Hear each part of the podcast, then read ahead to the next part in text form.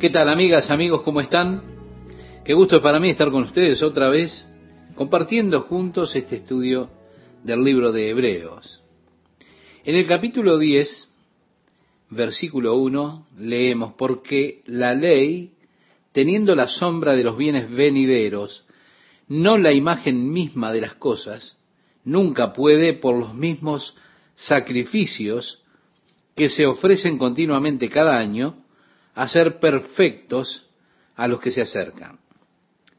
Quiero que note que la ley fue solamente una sombra de aquellas cosas buenas que vendrían. Decíamos en el programa anterior el valor que tiene estudiar Levítico, estudiar la ley, para el cristiano. El valor que tiene es que está contemplando allí lo que es una sombra de la obra de Jesucristo, de la ofrenda, y la naturaleza misma de Jesucristo, de su sumo sacerdocio, es la sombra que encontramos de allí, no la sustancia.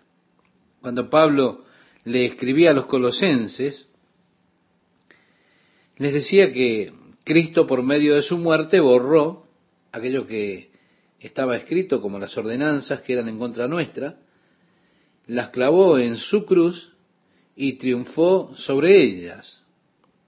Así que será bueno que no deje que ningún hombre le juzgue, como dice también Pablo a los colosenses, que nadie os juzgue respecto a comida, bebida, luna nueva, días santos o sábados, porque estas cosas fueron sombra de las cosas que vendrían. Pero la sustancia es Cristo. Así que a estas alturas Cristo, podríamos decir, su sombra fue proyectada a la historia pasada. Es decir, que lo que usted lee de la historia en Levíticos y la ley es la sombra que proyectó Cristo hacia esa historia. La sombra de Cristo está allí en la ley, en los sacrificios, entre otras cosas. Usted puede ver que ellos fueron una sombra de Él, pero solo es una sombra. Jesús es la sustancia que proyecta esa sombra. Así que, por definición, hay una sustancia que es real, y esa sustancia real es Jesús. Esas cosas que nosotros leemos en el Antiguo Testamento eran solamente sombras de su venida. Una vez que vino Jesús, ya no hay más necesidad de las sombras, porque ahora tenemos la sustancia real en Jesús. El versículo 2 dice, de otra manera cesarían de ofrecerse. En otras palabras, ellos habrían hecho esto en los días de Moisés y listo, hubiera sido suficiente.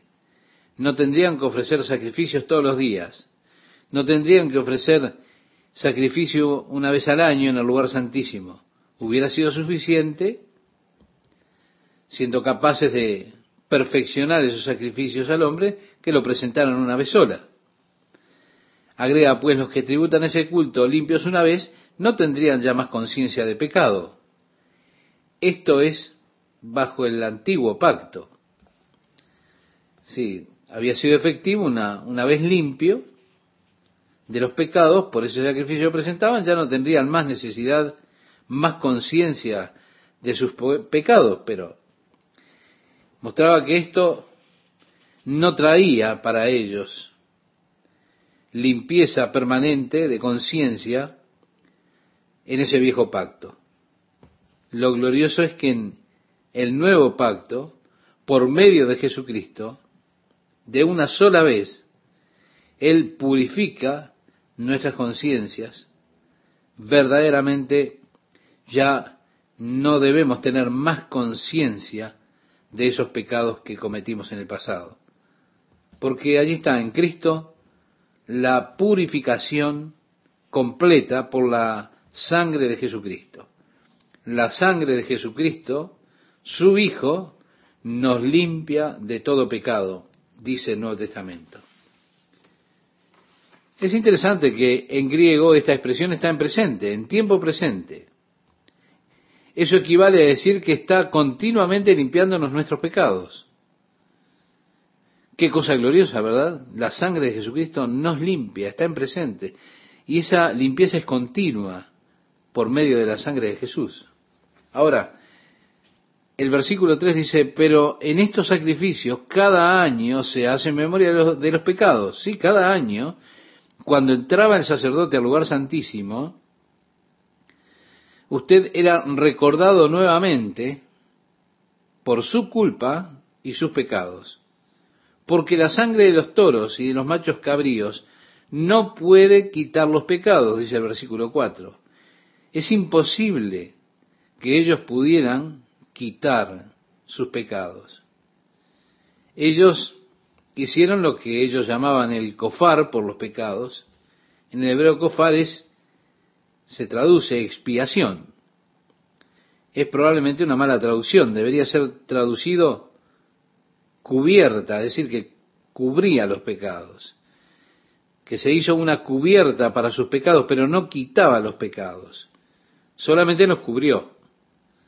Así que ahora va a decir, por lo cual entrando en el mundo, dice, sacrificio y ofrenda no quisiste, mas me apropiaste cuerpo. Esta cita es del Salmo 40, versículo 6. Sin embargo, la última parte de la cita, más me preparaste cuerpo, no es como usted puede leerlo en la versión Reina Valera, sino que fue traducida directamente de la Septuaginta. La versión de la Septuaginta de las Escrituras fue una traducción del Antiguo Testamento realizada por 70 eruditos 200 años antes del nacimiento de Cristo. Luego que ellos volvieron de la cautividad de Babilonia, los judíos, el lenguaje hebreo estaba casi muerto. Solamente se conocía por medio de ese idioma en, en los medios de los eruditos, los escolásticos bíblicos. Eran los únicos que usaban el hebreo. Los judíos ellos mismos, por lo general, hablaban el coineo, el griego, pero el hebreo era solamente para los eruditos. De allí que sintieron la necesidad que el pueblo necesitaba tener la Biblia en el lenguaje que pudieran entenderla.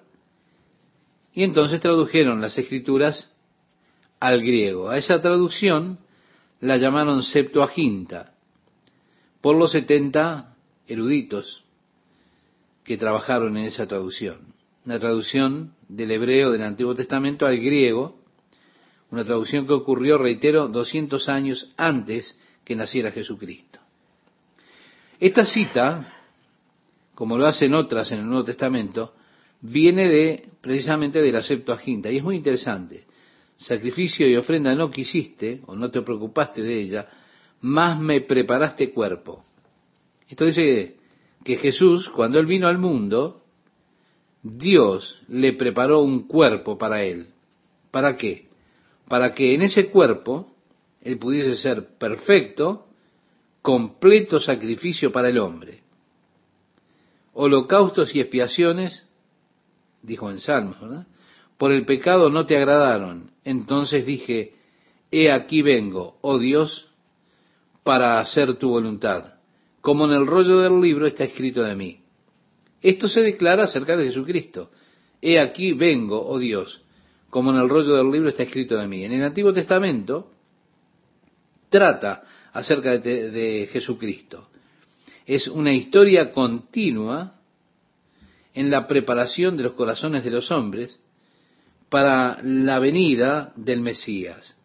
Las profecías, los anhelos, todo en los sacrificios, en las ofrendas, prefigurado allí en el Antiguo Testamento. Y él habla aquí de las ofrendas quemadas y los sacrificios por el pecado. Había cuatro ofrendas que se hacían en el Antiguo Testamento, que eran necesarias para llevar al hombre al compañerismo con Dios. Es el propósito de Dios que el hombre tenga comunión con Él. El propósito de Dios es que el hombre lo conozca a Él y que pueda tener comunión, compañerismo con Él. Y que Él pueda también cooperar con Dios en el cumplimiento de los propósitos de Dios aquí en la tierra. Ahora, el pecado crea una brecha, una separación entre el hombre y Dios.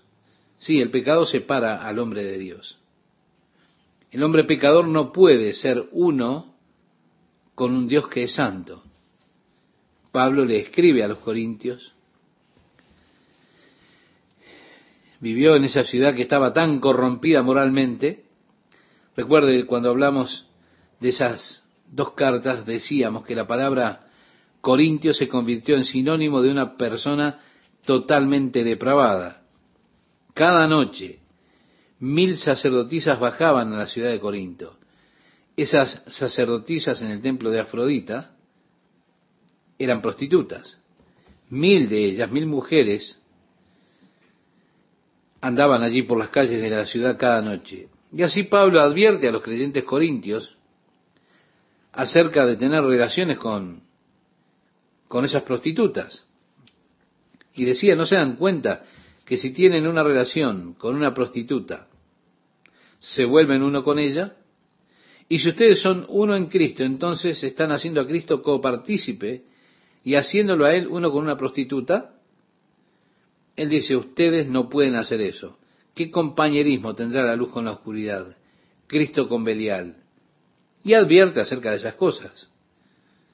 Es bueno que usted vea que usted es uno con Cristo, y si usted entonces sale y peca, usted está haciendo a Dios partícipe en su pecado, y eso no puede ser. El hombre pecador no puede tener compañerismo con un Dios santo. Así que, antes de experimentar la comunión con Dios, el pecado tiene que ser quitado. En el primer pacto había dos ofrendas, o dos de las ofrendas, que trataban con el pecado. La primera era la ofrenda por el pecado, que son los pecados generales, por decirlo de alguna manera. La segunda era la ofrenda por transgresión, en la cual había transgredido deliberadamente contra la ley de Dios. Esto requería un sacrificio diferente. Pero ellos debían atenderse antes de que pudieran tener relación con Dios. Una vez que yo había hecho las ofrendas por el pecado y por las transgresiones, entonces yo podía llevar las ofrendas quemadas. Note usted la ofrenda quemada aquí la, y las ofrendas por el pecado. Las ofrendas quemadas eran ofrendas de consagración de allí se distinguían de las ofrendas por el pecado. Ofrendas quemadas de consagración en las cuales yo consagraba mi vida a Dios. Esa era la ofrenda quemada, era simbólico para consagrar la vida a Dios. Luego estaba la ofrenda de comida, la cual era la consagración del servicio a Dios, a llevar el grano que yo había cultivado, lo que había cosechado, y se hacía una pequeña torta o pan y se ofrecía a Dios. Finalmente yo podía hacer la ofrenda de paz, que era la ofrenda de comunión, donde yo podía ahora ser uno con Dios. Ya mis pecados habían sido quitados, mis transgresiones habían sido quitadas, había consagrado mi vida a Dios y mi servicio a Dios, y entonces ahora puedo estar en unidad con Dios ofreciendo la ofrenda de paz. Entonces, se sentaba el que ofrecía la ofrenda de paz y se sentaba y comía con Dios la ofrenda de paz. Le entregaba a Dios su porción para comer, la mejor parte, como un buen anfitrión amable, y luego reparto el resto y comemos juntos. Y mientras estamos comiendo del mismo cordero, entonces nos volvemos uno con Dios y Dios se vuelve una parte de mí y teníamos ese, esa comunión. Así que Dios estaba cansado, Él ya no aceptaría más esos sacrificios. Por eso leemos en el versículo 8, diciendo primero, sacrificio y ofrenda y holocaustos y expiaciones por el pecado no quisiste, ni te agradaron, las cuales cosas se ofrecen según la ley, y diciendo luego, he aquí que vengo, oh Dios, para hacer tu voluntad, quítalo primero para establecer lo último. Es decir, el primer pacto que Dios estableció con el hombre está terminado. Ya usted no puede llegarse a Dios por el primer pacto. Bueno, están siempre aquellos que quieren llegarse a Dios por sus propios medios. Pero déjeme decirle, no es usted quien decide. Quien dice, Dios, yo haré esto por ti si tú haces esto y esto otro. Y así usted intenta negociar con Dios o ir a Dios bajo sus propios términos o a su manera. Eso no se puede hacer. La única forma por la cual usted puede llegar a Dios es como un pecador culpable para entregarse a usted mismo a la misericordia y la gracia de Dios, pidiendo de Dios misericordia y gracia. Pero usted tiene que ir no en sus términos, sino que tiene que ir por medio de Jesucristo.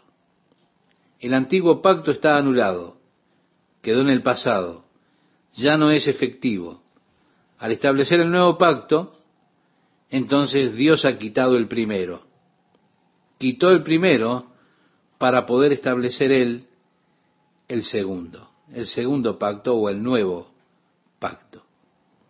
Y dice el versículo 10, en esa voluntad somos santificados mediante la ofrenda del cuerpo de Jesucristo hecha una vez para siempre. Es decir, yo soy hecho justo por medio de Jesucristo. Soy aceptado por Dios, pero en Jesucristo. Todo lo que yo tengo en mi relación con Dios se debe y es por medio de Jesucristo. Jesucristo es mi paz, mi justicia, mi ofrenda, mi ofrenda por el pecado. Él es todo, es mi mediador. Jesús es todo para mí. Sin Él yo no tengo nada, no tengo acceso a Dios, no tengo esperanza. Estoy desesperadamente perdido si estoy separado de Jesucristo.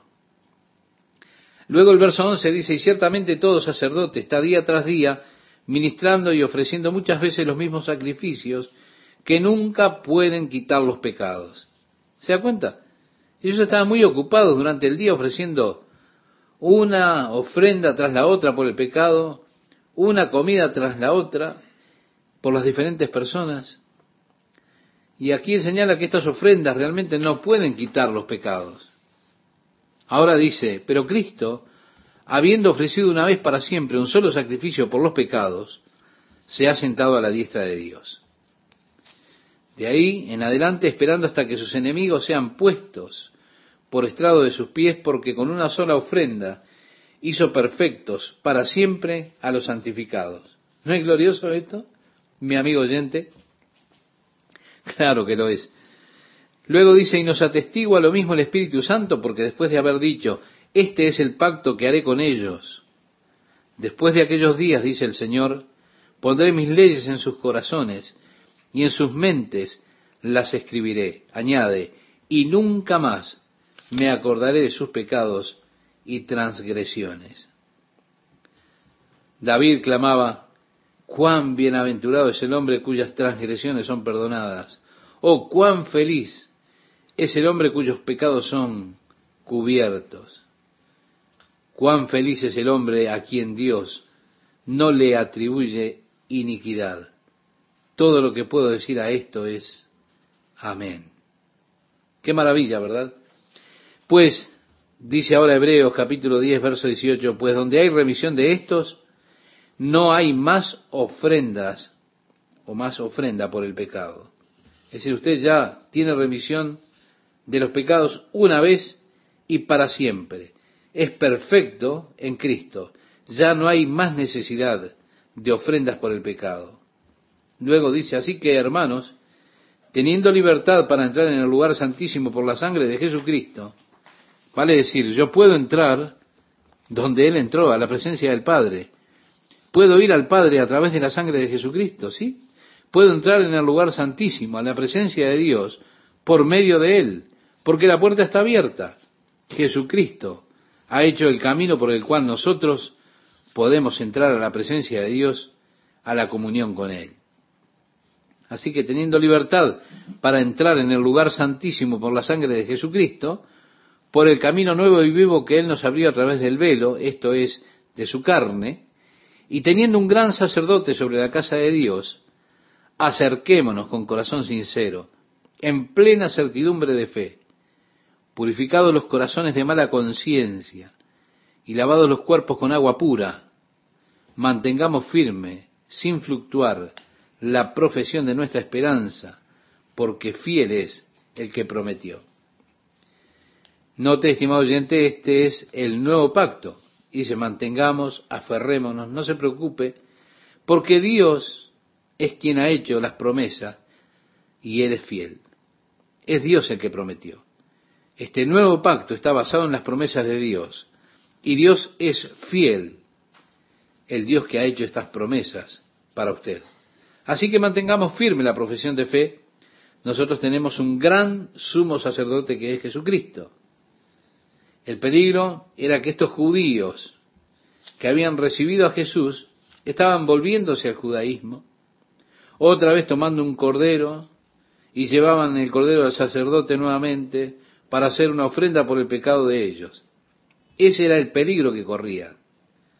No subestime cuán profundamente se aferran a las tradiciones, y especialmente entre el pueblo judío, aún en nuestros días, aún los creyentes judíos y los judíos no creyentes también guardan el día de reposo y comen comida kosher. Es que es tan profundamente parte de su tradición que ellos lo guardan, podríamos decir, ferozmente. Yo conozco muchos, muchos cristianos, muchos que se han hecho cristianos, pero ellos temen que ya no sean más judíos. No comprenden que ser cristiano es volverse un judío completo. Porque Jesús, que es el Mesías, el Mesías que Dios prometió en las Escrituras, es judío. Y aún así sus rabinos han determinado que para ser judío o cristianos es algo que es exclusivo. Usted no puede ser ambas cosas.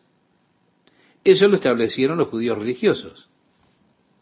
En aquel tiempo el tiempo que se escribió Hebreos, este libro de Hebreos, estaban aquellos que habían hecho profesión como cristianos.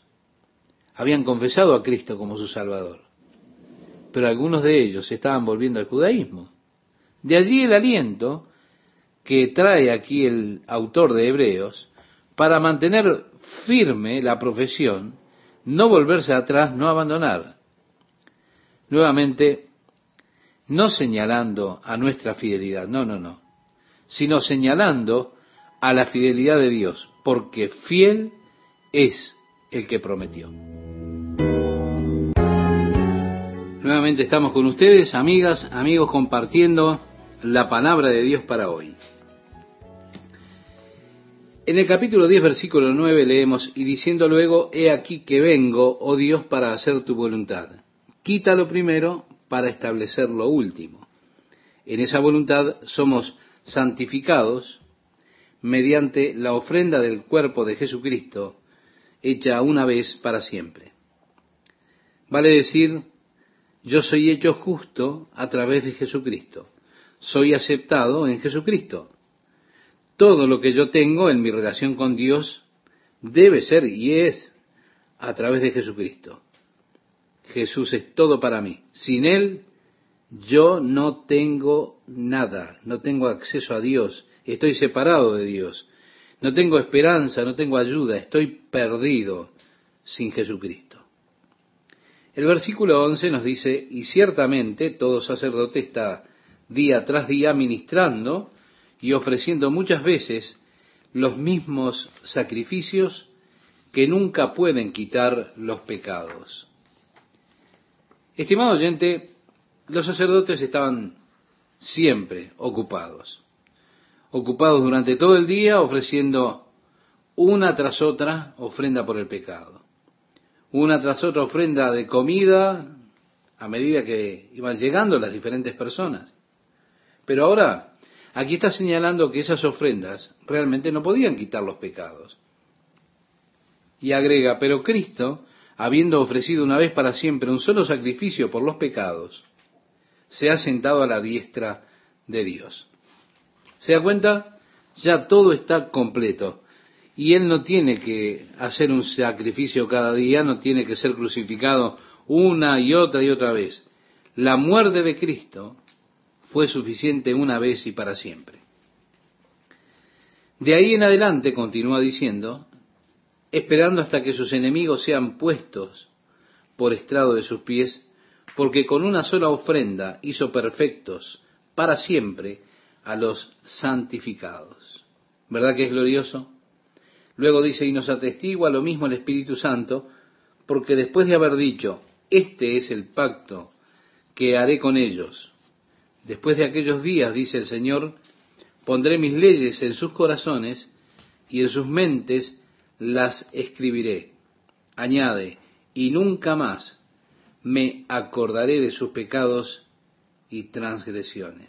Mi amigo, mi amiga, todo lo que puedo decir a esto que hemos leído es amén.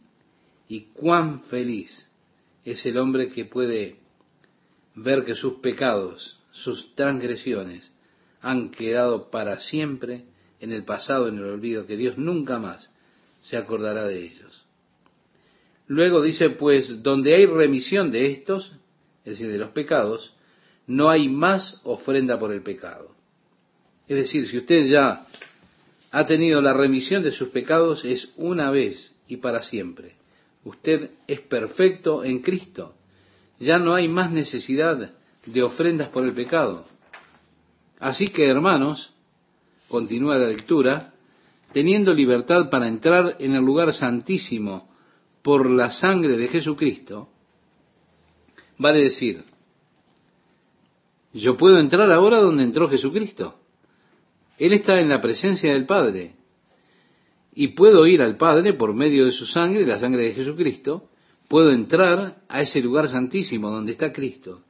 Puedo ir a la presencia de Dios por medio de Él, porque la puerta está abierta. Jesucristo hizo el camino por el cual nosotros ahora podemos ir a la presencia de Dios, podemos entrar a la comunión con Él. Y así, teniendo libertad para entrar en el lugar santísimo por la sangre de Jesucristo, por el camino nuevo y vivo que Él nos abrió a través del velo, esto es de su carne, y teniendo un gran sacerdote sobre la casa de Dios, acerquémonos con corazón sincero, en plena certidumbre de fe, purificados los corazones de mala conciencia y lavados los cuerpos con agua pura, mantengamos firme, sin fluctuar, la profesión de nuestra esperanza, porque fiel es el que prometió. Yo quiero que usted note que estamos en el nuevo pacto y que dice mantengamos, aferrémonos, no se preocupe porque Dios que hizo las promesas es fiel. Así que mantengamos firme la profesión de fe. Nosotros tenemos un gran sumo sacerdote, es Jesucristo.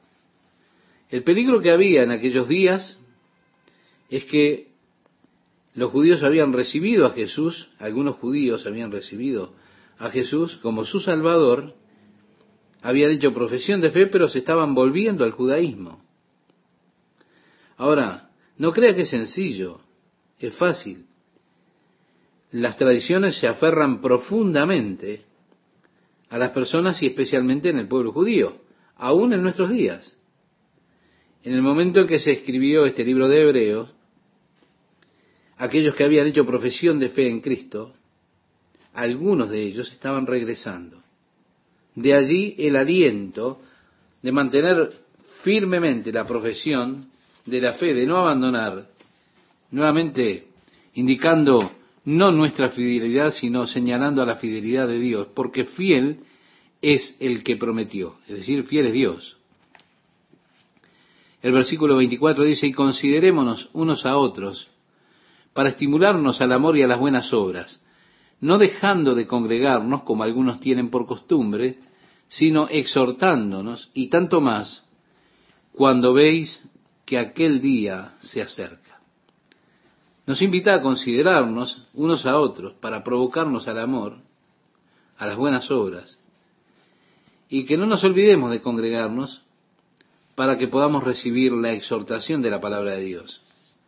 Realmente Él está diciendo que nosotros debemos reunirnos mucho más ahora, en este tiempo, porque el día del Señor se acerca. Luego dice, porque si pecaremos voluntariamente después de haber recibido el conocimiento de la verdad, ya no queda más sacrificio por los pecados. Bueno, ahora esto le está hablando al judío que titubeaba en su fe en Jesucristo, al que estaba buscando la posibilidad de regresar al sacerdote con una ofrenda por el pecado. Entonces dice, ya no hay sacrificio.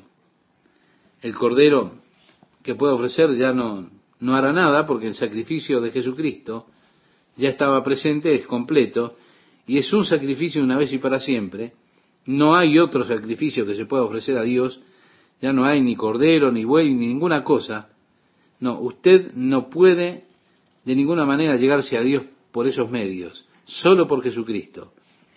Ahora, usted ya no puede regresar al antiguo pacto, porque ya Dios dejó el primer pacto, lo, lo dejó ya de lado y está tratando por el nuevo pacto con el Nuevo Testamento. Y dice que ya no queda más sacrificios por los pecados, sino una horrenda expectación de juicio y de arbor de fuego que ha de devorar a los adversarios. Mi amigo, mi amiga, este juicio de indignación tendrá lugar. La mayoría de este juicio será durante la gran tribulación. Y yo quiero que usted note que esto va a devorar a los adversarios de Dios. Ahora, dice a continuación, el que viola la ley de Moisés por el testimonio de dos o tres testigos muere irremisiblemente, irremediablemente, podríamos decir. ¿Por qué? Porque es un castigo bastante severo. La ley establecía castigos capitales para aquellos que eh, cometían determinados pecados. Ahora, es un castigo bastante severo, un castigo capital, despreciar, por supuesto, la ley de Moisés y eso conllevaba en muchos casos la pérdida de la vida. Pero dice, ¿cuánto mayor castigo pensáis que merecerá el que pisoteare al Hijo de Dios y tuviere por inmunda la sangre del pacto en la cual fue santificado e hiciere afrenta al Espíritu de gracia? ¿Se da cuenta? Habla de tres cosas tremendas. Pisotear al Hijo de Dios, tener por inmunda la sangre de Cristo y despreciar el Espíritu de gracia. Bueno, nosotros conocemos como dice aquí, conocemos al que dijo, mía es la venganza, yo daré el pago, dice el Señor, y otra vez el Señor juzgará a su pueblo. Horrenda cosa es caer en manos del Dios vivo. Dos cosas se pueden hacer con el pecado. Una, ir a Jesucristo. Evidentemente, si voy a Jesucristo, mis pecados serán completa y totalmente borrados. Totalmente perdonado por medio de Jesucristo, aceptando este nuevo pacto que Dios estableció. Si usted acepta este nuevo pacto, sus pecados son completamente eliminados. Ahora, si eso no ocurre, entonces sucederá lo segundo, que establece acerca de sus pecados que usted ha de estar delante de Dios, será juzgado y sus pecados lo condenarán a usted. Años atrás me contaron la historia de un príncipe maravilloso, el heredero del reino que se casó y con una esposa que demostró que era indigna de él y de su amor. Durante un tiempo de rebelión ella se fue y vivió en abierto adulterio con el líder de un grupo de rebeldes. Cuando la rebelión fue subyugada, la princesa fue llevada a juicio y la corte decretó que ella debía morir en el foso de los tigres. Fuera de la ciudad, en un claro del bosque, habían hecho un foso. En el foso había un poste y aquellas víctimas que iban a ser ejecutadas eran atadas al poste y durante la noche los tigres, oliendo la carne humana, iban y devoraban las víctimas. Y así el día de la ejecución llegó y ella fue llevada al bosque y atada al poste allí en el fondo del foso. Al ponerse oscuro, ella escuchó ruidos sobre su cabeza y mirando hacia arriba, ella vio una silueta, pero no de la forma de un tigre, sino de un hombre que saltó al foso. Ella reconoció que era el príncipe, su esposo al que ella había traicionado. Ella se dirigió a él enojada diciendo, ¿qué estás haciendo? ¿Viniste a burlarte por la suerte que me tocó? Y él dijo, no, vine para probarte cuánto te he amado siempre. Tú nunca comprendiste eso.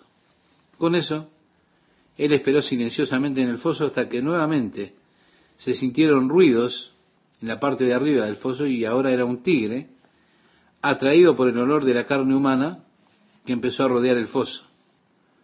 Luego los pasos rápidos, mientras se acercaba, se escucharon y saltó al foso. Pero en lugar de saltar sobre la princesa, se encontró con la espada del príncipe. Allí en la oscuridad se dio una fuerte batalla hasta que la princesa pudo escuchar la angustia agonizante mientras se iba el último respiro de vida y la sangre chorreaba. Cuando se hizo de día, los hombres de la ciudad vinieron a quitar los restos de la princesa para quemarlo y para su asombro encontraron que la princesa estaba bien. Estaba atada todavía en el centro del foso, pero en un rincón y casi ahogado en su sangre estaba su amado príncipe y al lado de él un tigre que había sido asesinado. Ellos lo sacaron del foso, lo llevaron de regreso a la ciudad, llamaron a los mejores médicos del reino. Durante tres días él luchó entre la vida y la muerte. Cada hora daban un comunicado que iba por todo el reino diciendo la condición en la que estaba el príncipe mientras él luchaba por la vida. Finalmente, al tercer día se dieron las noticias de que el príncipe había pasado la crisis y viviría. Todo el reino se regocijó. Mientras tanto, la princesa había sido encarcelada nuevamente porque el juicio de la corte no había sido ejecutado. Y así nuevamente fue llevada a juicio y ahora iban a dar el veredicto. Y todos en el reino se reunieron para escuchar el veredicto contra la princesa. Cuando el vocero salió, dijo, escuchen, escuchen. Esta es la decisión de la Suprema Corte. Mirando a la princesa, él dijo, a tu derecha hay una puerta. Detrás de esa puerta está tu esposo, el príncipe al que traicionaste. A tu izquierda hay otra puerta, y detrás de esa puerta hay varios tigres. Si para las cinco de la tarde tú no entras en la puerta de la derecha declarando a todos en el reino que desde ahora serás una esposa fiel, entonces la puerta de tu izquierda se abrirá, y la muerte por la cual él casi muere para salvarte vendrá sobre ti. Y esta vez no tendrás ninguna esperanza de escape. Y la historia termina. ¿En qué puerta? Ahora, cuando usted ve la historia, usted se da cuenta de que nosotros somos como la princesa culpable, que nos rebelamos contra el Señor, que nos amó tanto a nosotros que vino para probarnos su amor muriendo en nuestro lugar en la cruz. Ahora usted tiene delante suyo dos puertas. Hay dos cosas que nosotros podemos hacer por causa de nuestros pecados. Podemos ser totalmente perdonados con el compromiso de nuestra vida con Jesucristo. Y si usted no quiere eso, bueno, la muerte de la cual Él murió para salvarlo a usted, usted tendrá que pagar por sus pecados. Ya no habrá esperanza de escape para usted. Porque, como dice este pasaje, ¿cómo escaparemos si descuidamos tan grande salvación? Así que realmente el final de la historia lo tiene que colocar usted mismo. ¿Qué puerta elegirá? Es usted el que le pone fin a la historia. Dice aquí que horrenda cosa es caer en manos del Dios vivo. Usted decide qué puerta tomar. Si venir a Cristo o si rechazarlo y enfrentar el juicio de Dios. En el capítulo 10 de Hebreos, verso 32 dice, pero traed a la memoria los días pasados en los cuales después de haber sido iluminados, sostuvisteis gran combate de padecimientos. Recuerde por lo que usted pasó cuando usted comenzó su camino con Cristo. Por una parte, ciertamente con vituperios y tribulaciones fuisteis hechos espectáculo. Y por otra parte, y por otra parte llegasteis a ser compañeros de los que estaban en una situación semejante. Su identificación con el cristianismo realmente a ellos les había costado mucho. Y siempre es así. A algunos les ha costado la familia. Fueron aislados por la familia, despreciados. De hecho, habían familias que hasta hacían un velorio porque decían que ellos ya estaban muertos. Ni siquiera los reconocían en las calles. Entonces se recuerden las cosas que han soportado por su fe en Jesucristo. Agrega el verso 34, porque de los presos también os compadecisteis, y el despojo de vuestros bienes sufristeis con gozo, sabiendo que tenéis en vosotros una mejor y perdurable herencia en los cielos. Sí, a muchos de ellos les habían quitado las posesiones, pero eso no les importaba. Ellos sabían que tenían posesiones que ningún hombre les podía quitar. Tenían una sustancia duradera que está reservada en el cielo. Por eso dice a continuación, no perdáis, pues, vuestra confianza que tiene grande galardón, porque os es necesaria la paciencia para que, habiendo hecho la voluntad de Dios, obtengáis la promesa. Porque aún un poquito, y el que ha de venir vendrá, y no tardará. Vemos, nuevamente, como en muchas partes del Nuevo Testamento, se exhorta a los creyentes a tener paciencia mientras esperamos la venida de Jesucristo. Por ejemplo, Santiago dice en su carta, por tanto, hermanos, tened paciencia hasta la venida del Señor. Mirad como el labrador espera el precioso fruto de la tierra, aguardando con paciencia hasta que reciba la lluvia temprana y la tardía. Esto lo dice en el capítulo 5, versículo 7. Así que tengan paciencia. Él, Dios, todavía tiene algunos que salvar. Hay algunos que van a recibir la salvación todavía. Así que vamos a darle la oportunidad también a ellos, como la tuvimos nosotros. El Señor está esperando completar todo el fruto para la cosecha. El apóstol Pedro decía, el Señor no tarda su promesa como algunos la tienen por tardanza, sino que es paciente con nosotros, no queriendo que ninguno perezca, sino que todos procedan al arrepentimiento. Por eso, allí está la razón por la cual Dios espera, por la cual todavía retrasa un poquito la venida de Jesucristo. El motivo es darle oportunidad a otros de entrar al reino. Pero el que ha de venir vendrá y no tardará. El día del Señor se acerca. El Señor ha esperado, ha esperado, pero los días de espera están terminando. Así que hermanos, tengan paciencia. Después de haber hecho la voluntad de Dios, ustedes han de recibir la promesa, porque el Señor ha de venir nuevamente. Es lo que le decía en otras palabras el apóstol Pablo, quien escribió la carta a los hebreos. Luego dice, mas el justo vivirá por fe, y si retrocediere, no agradará a mi alma. Pero nosotros no somos de los que retroceden para perdición, sino de los que tienen fe para preservación del alma. El escritor está diciendo aquí acerca de su confianza, la confianza que tiene en ellos. Y además dice, nosotros no somos de los que retroceden. Hmm. Nosotros somos de aquellos que creen en la salvación de nuestras almas. ¿Cómo están amigas, amigos? Es un gusto estar con ustedes otra vez. Espero que estén bien, disfrutando de la comunión con Dios y dispuestos a seguir estudiando este maravilloso libro de Hebreos. Comenzamos ahora este capítulo 11, conocido como la Galería de la Fe. Y comienza diciendo, es pues la fe, la certeza de lo que se espera, la convicción de lo que no se ve. Podríamos decir que no es tanto una definición de la fe, sino más bien la declaración de qué es lo que hace la fe es la certeza de las cosas que se esperan. Vale decir, yo estoy convencido de la verdad a pesar de que no la he visto, pero estoy convencido de su existencia, de su realidad. Hay evidencia para la existencia de Dios que me hace creer en Dios, a pesar de que nunca había Dios, pero la evidencia de su existencia genera esa fe en mi corazón.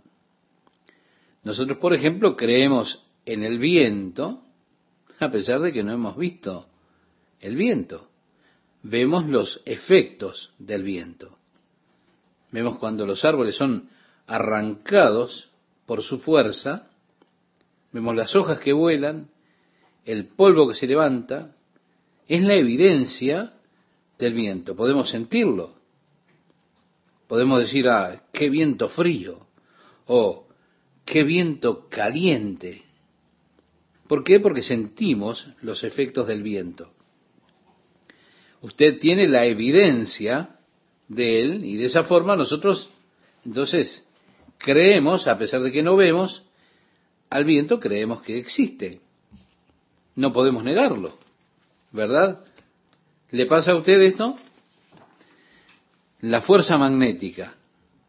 No sé, usted seguramente ha tenido en sus manos o ha visto un imán. Nosotros creemos en la fuerza magnética, aunque no la vemos. Vemos los efectos cuando acercamos, por ejemplo, polos opuestos, vemos cómo se atraen, y así entonces creemos en esos poderes magnéticos o en la fuerza magnética, pero no la vemos. Vemos la evidencia de ella. Así vemos la evidencia de Dios. Yo siento la presencia de Dios, el poder de Dios, el amor de Dios. Son evidencias de la existencia de Dios. Y así la fe.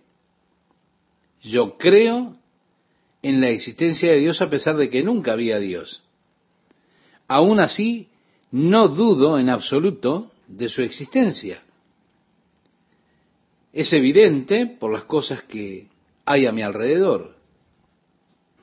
En cuanto a la fe dice que es la certeza de las cosas que se esperan, la evidencia de las cosas que no se ven. Luego expresa porque por ella alcanzaron buen testimonio los antiguos. Bueno, aquí está la evidencia de que los hombres fueron hombres de fe. Y cuando él comienza, bueno, antes de entrar en esto, Dios inicia todo con la creación del mundo mismo. Y el tema aquí trata de eso. Comienza en este relato con la creación del mundo. Por la fe entendemos haber sido constituido el universo por la palabra de Dios, de modo que lo que se ve fue hecho de lo que no se veía. Es una afirmación interesante, especialmente desde el punto de vista científico. La Biblia dice que Dios expresó, sea la luz, que también dijo, divídanse las aguas sobre el firmamento de las aguas debajo del firmamento. Dios dijo que la tierra produzca hierba según su clase. Dios dijo, y así nosotros creemos que Dios habló para que existiera el mundo y para que existieran las cosas que nosotros vemos fueron hechas de aquellas cosas que por supuesto no eran. Un ejemplo realmente de fe o una evidencia de fe, la certeza de las cosas que se esperan, la convicción de lo que no se ve. Así que Dios tomó de algo no visto e hizo lo material, el universo en que vivimos los planetas, las diferentes estrellas, tantos objetos celestes. Ahora, mirando esto más de cerca, Dios hizo el mundo a partir de la nada, de lo que no se veía. Nosotros sabemos que el universo, los planetas, están hechos de átomos que son invisibles, pero sabemos que existen. aún así, esos átomos son invisibles. Por eso todas las cosas materiales que nosotros vemos están hechas desde cosas que nosotros no podemos ver. Átomos, protones, electrones. Por fe nosotros creemos que los planetas fueron formados por la palabra de Dios. Así que las cosas que nosotros vemos, las que aparecen, están hechas de cosas que nosotros no podemos ver o no aparecen. Es una afirmación para mí fascinante. A continuación, él va a comenzar a enumerar a aquellos hombres del Antiguo Testamento y los mencionará en orden cronológico, como aparecen en la historia bíblica, hasta llegar a David y Samuel. Y sólo allí se revierte el orden cronológico. El primero en aparecer en escena es Abel, la fe de Abel. Y dice, por la fe, Abel ofreció a Dios más excelente sacrificio que Caín, por lo cual alcanzó testimonio de que era justo, dando Dios testimonio de sus ofrendas, y muerto, aún habla por ella.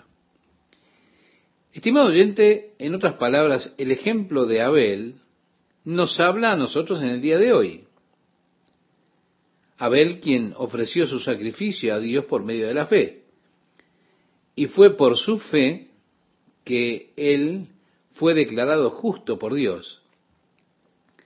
Ahora, ha habido muchas transformaciones en cuanto a estos sacrificios de Caín y Abel.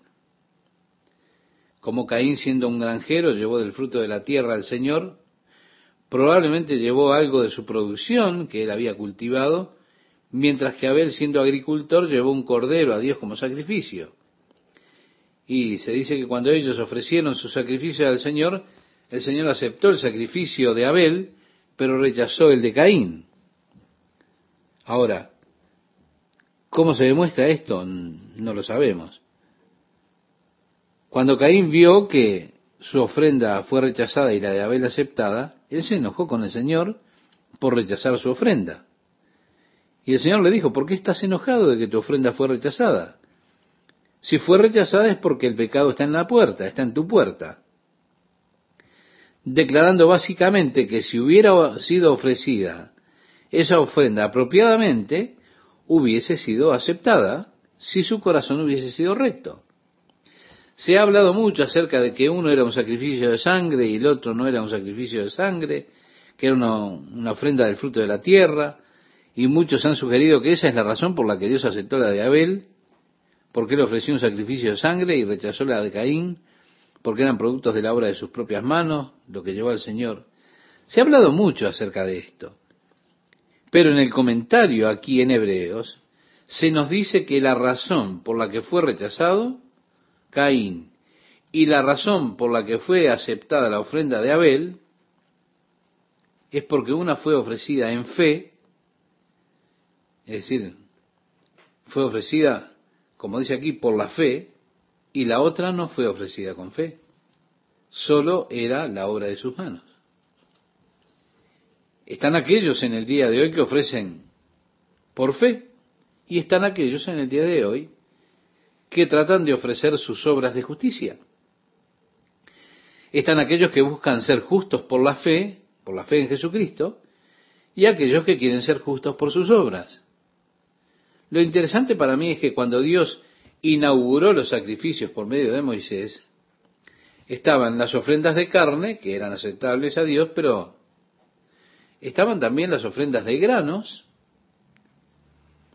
eh, aquello que se molía para hacer harina, y se ofrecían pequeñas tortas cocinadas, ofrecidas al Señor como ofrendas de paz a Dios había otra ofrenda que indicaba la consagración de nuestro servicio a Dios. Y eran ofrendas perfectamente legítimas. Una ofrenda que expresaba una comunión con Dios como lo hacía la ofrenda de paz. Pero aquí él está buscando comunión con Dios cuando el pecado estaba en su corazón. Y Dios lo que le dice a Caín que primero trate con el pecado.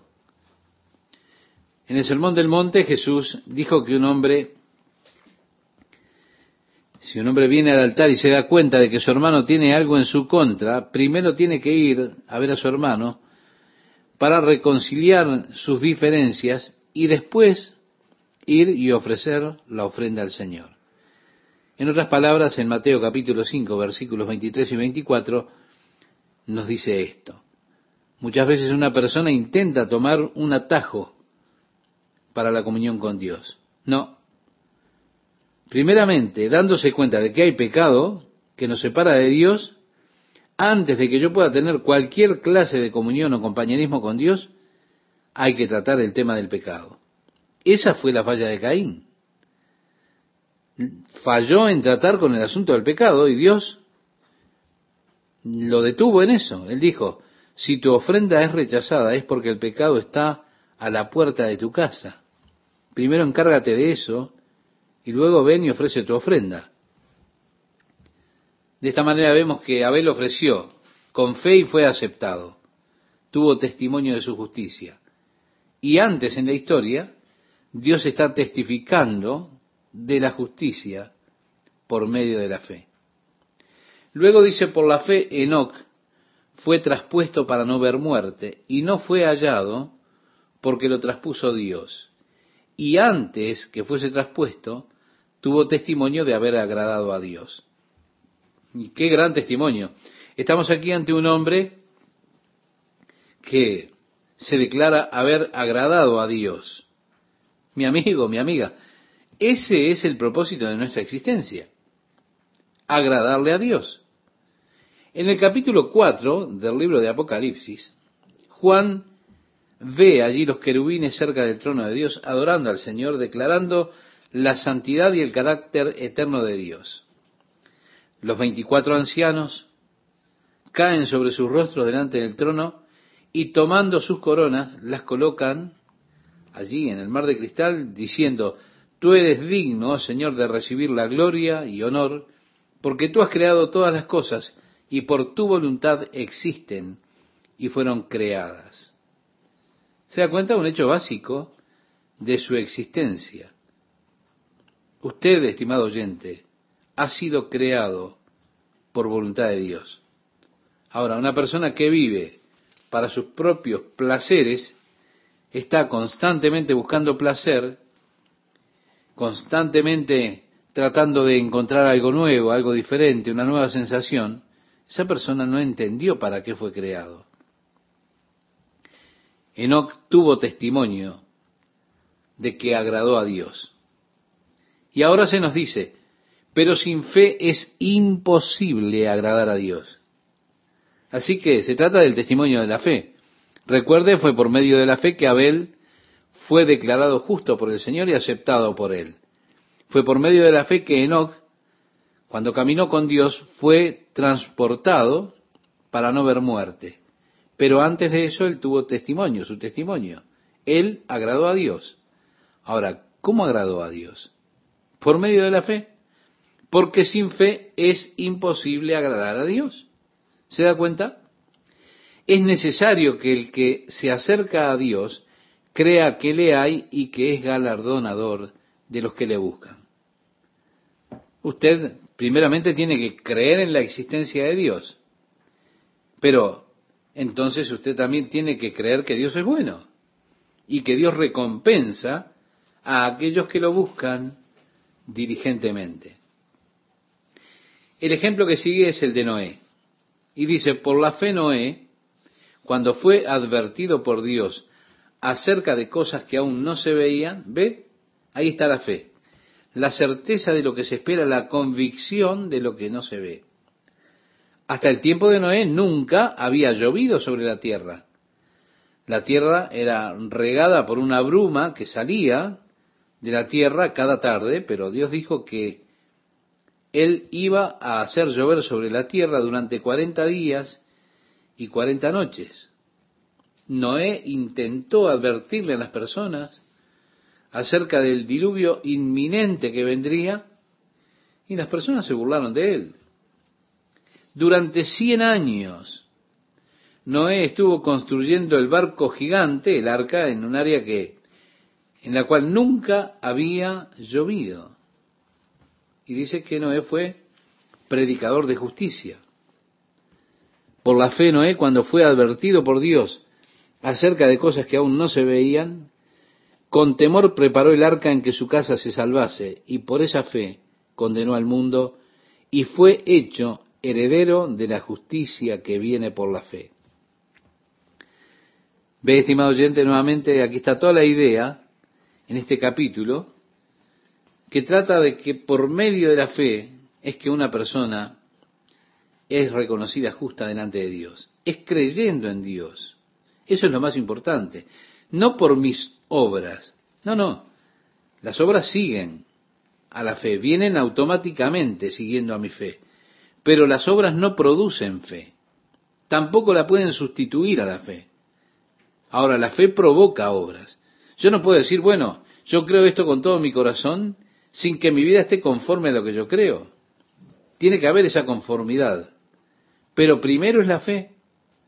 Mi fe en Dios provoca mis obras por Dios. Noé condenó al mundo por su creer, por su fe en Dios, y así él se volvió heredero de justicia, esa justicia que es por la fe.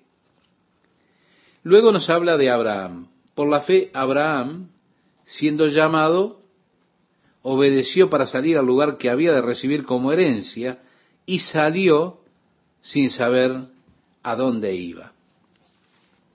Dios le dijo a Abraham, vete de este lugar, de la tierra de tus padres, a la tierra que yo te mostraré. Ahora, a veces cuando Dios nos está guiando, Él nos guía solo un paso a la vez. Y allí está nuestro problema. A mí no me gusta que me guíe un paso a la vez. No, me gusta más de a dos, tres, cuatro pasos. Me gusta que me dé todos los detalles. Tal vez yo no quiero hacer lo que él tiene en mente cuando avanzamos. El Espíritu Santo le dijo a Felipe en Samaria, vete a Gaza, el área desértica. Eso es todo.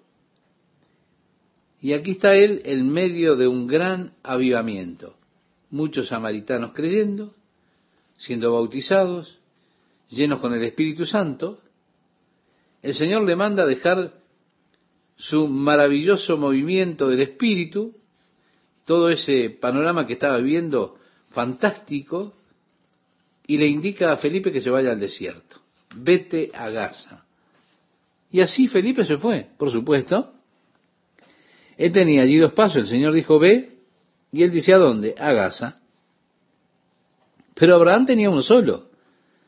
Dios le dijo, ve, sal de tu tierra y de tu parentela. Y Abraham emprendió el viaje sin saber a dónde iba. Si alguien lo paraba, decía, hey, Abraham, ¿a dónde vas? Yo qué sé. ¿Estás diciendo que te mudas con toda tu familia y no sabes a dónde vas? Sí. Se da cuenta, por la fe Abraham, siendo llamado, obedeció para salir al lugar que había recibido como herencia, o que había de recibir como herencia, y salió sin saber a dónde iba.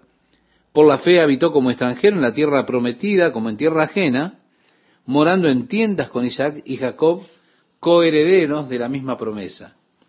Así que cuando él llegó a la tierra, llegó a Betel, el centro de la tierra, tenía un buen punto de ventaja. Dios le dice, mira al norte, al este, al sur y al oeste, tanto como puedas ver, Abraham. Yo te he entregado esta tierra a tu simiente para siempre, es tuya. Así que él viajó a través de la tierra, él fue a Hebrón, marchó hacia el área de Siquem, pero él era un extranjero y un peregrino allí, él vivió en tiendas, no construyó ninguna ciudad, ninguna casa, él solamente vivió en tiendas a pesar de que toda esa tierra era suya por promesa de Dios. ¿Se da cuenta? Aún así, él habitó en esa tierra como un extranjero.